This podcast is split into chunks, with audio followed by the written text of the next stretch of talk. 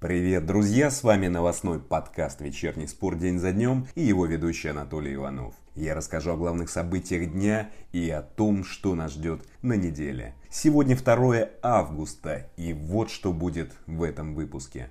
Валерий Карпин ушел из Ростова. В «Спартаке», «Рубине» и «Сочи» узнали возможных соперников в следующем раунде Еврокубков. В Вильяреале хотят купить Сердара Азмуна. В Герте хотят получить 50 миллионов евро за трансфер Кунье. Бабаев высказался о ситуации с Флашичем. А еще Бабаев сомневается, что ЦСКА сделает трансферы на вход. Олимпиада – результаты дня российских спортсменов и расписание главных матчей недели. Начнем Валерий Карпин ушел из Ростова, сообщили в пресс-службе клуба. В обтекаемой формулировке «мы приняли решение» скрыли, кто стал инициатором ухода. Карпин или руководство клуба. Карпин заявил пресс-службе, цитирую, «Мы приняли решение, что я ухожу с поста главного тренера Ростова. Хватило одной недели, чтобы понять, я взял на себя серьезную ответственность, тяжелую ношу. Надо быть честным перед самим собой и футболом. Мы пришли к мнению, что в сложившейся ситуации лучшим вариантом как для Ростова, так и для меня будет продолжение работы в качестве главного тренера сборной, без совмещения». Понимая всю сложность ситуации, осознав, как будет сложно мне и как это может отразиться на Ростове, мы приняли это тяжелое решение, заявил Карпин. Ну или тот, кто писал ему речь.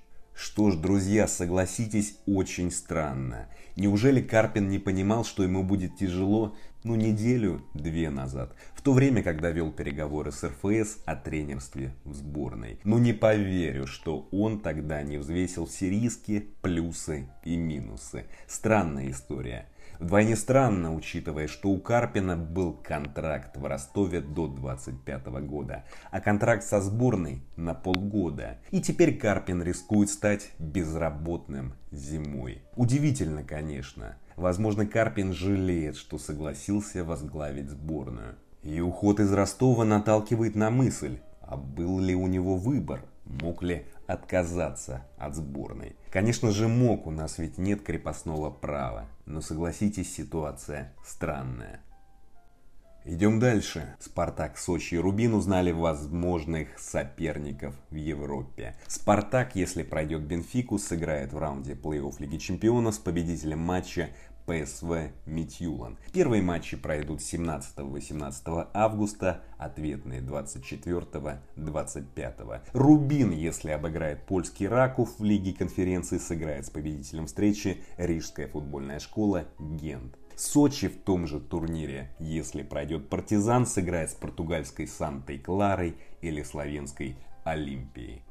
Что ж, Бенфика фаворит. Это понимают и самые отъявленные и оптимистичные болельщики Спартака. Так что ждет нас суперматч ПСВ Бенфика. ПСВ в предыдущем раунде разнес Галатасарай. У датчан мало шансов, но меньше, чем у Спартака. Рубин сыграет с Гентом, если не случится форс-мажора. Хотя какой форс-мажор? Каждый год российские команды вылетают, это уже не удивительно. А у Сочи занятная ситуация. Партизан на бумаге сильней возможных будущих соперников.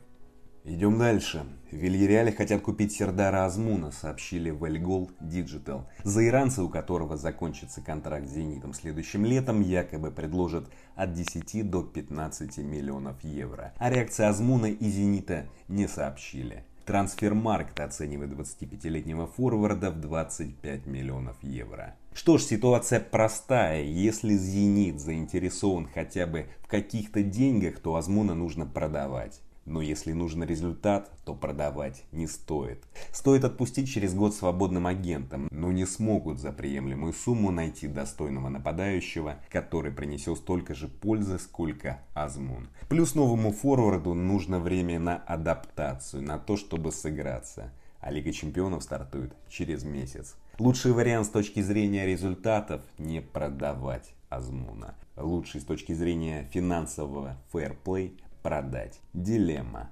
И, кстати, друзья, похоже, сорвался один из потенциальных сменщиков Азмуна, вернее, сорвался трансфер. В издании Спортбильд сообщили о том, что Герта не продаст Матеуса Кунию дешевле, чем за 50 миллионов евро. И якобы в 22-летнем бразильце заинтересованы в ПСЖ. Что ж, 50 миллионов евро. ПСЖ можно заканчивать разговоры о возможном переходе в «Зенит». Другое дело, что вряд ли Кунье станет игроком основы в Париже. Но это его дело и проблема Парижа. К тому же ПСЖ и «Зенит» не единственные клубы, которые хотят его купить. Еще про Интер писали. Думаю, Кунья согласился бы перейти в «Зенит», но клуб не будет столько тратить. Остаемся в трансферной теме. Бабаев высказался о ситуации с Влашичем. Он сказал чемпионату. У Влашича был болезненный ушиб. Не секрет, что он хочет бороться в матчах в Европе. Для него это существенный фактор. Мы не собираемся его всеми правдами и неправдами удерживать. Но мы хотим получить достойное предложение, пока его не поступило, сказал Бабаев. Что ж, позиция Бабаева не нова. Но важно другое. Вновь пошли слухи о продаже Хорвата в «Зенит». Честно, не могу в это поверить, хотя инсайды есть. Ведь в противном случае в руководстве «Зенита», ну, как бы мягче сказать, сидят недальновидные люди. Влашич не вписывается в схему «Зенита». Он индивидуалист. Плюс его окружение не раз говорили о том, что он хочет в другой чемпионат. Зачем «Зениту» такой игрок? Выложить 30 миллионов евро, сломать игру и главное через год слушать про то, как Никола якобы перерос РПЛ. Ну бред же. ЦСКА-то, конечно, выгодно продать Влашича в «Зенит». Никто в Европе не даст за него больше. А еще Бабаев бросил другую любопытную реплику. Он сказал, думаю, что вряд ли будут трансферы на вход. Есть перебор количественный по игрокам и по легионерам. Магнусона не стали заявлять, так как ему предстоит длительное восстановление. У нас еще не все задачи решены по трудоустройству некоторых футболистов, которые не получают достаточно игровой практики, сказал Бабаев. Думаю, что эта фраза часть игры, но не верю, что если ЦСКА продаст Влашича, то не подпишет игрока на эту позицию. Да и на другие позиции клуба нужны игроки. Но если собственники решили не бороться за тройку, то Бабаев сказал правду.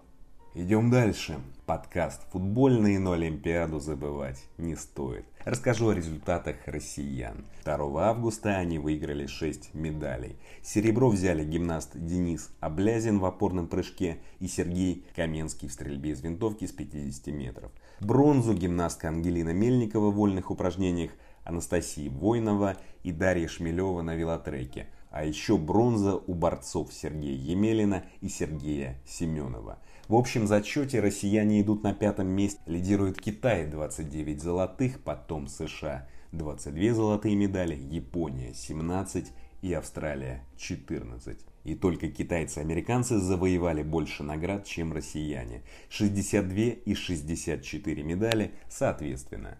А теперь расскажу о главных матчах недели. Вторник, 3 августа. Лига чемпионов, третий отборочный раунд. В 20.00 стартуют матчи Спарта Монако и Мальмё Рейнджерс. В 21.00 начнутся Генк Шахтер, ПСВ Митюланд, ЧФР Янг Бойс. В 22.00 начнутся матчи Цервена Звезда Шериф и Олимпиакос Лудогорец. А еще во вторник пройдут полуфиналы на Олимпиаде. 11.00 Мексика-Бразилия, 14.00 Япония-Испания. Среда, 4 августа, второй день Лиги Чемпионов. 20.00 Спартак, Бенфика. 21.00 Ференцвареш, Славия и Динамо Загреб, Легия. 5 августа пройдут огромное количество матчей в Лиге конференций. 19.00 стартует Сочи и Партизан. В 22.00 Раков примет Рубин. Суббота, 7 августа, 19.00, Суперкубок Англии. Лестер Манчестер Сити. Еще в этот день стартует чемпионат Франции. Ну и расписание третьего тура РПЛ. Пятница 6 августа 17.00 Уфа Локомотив.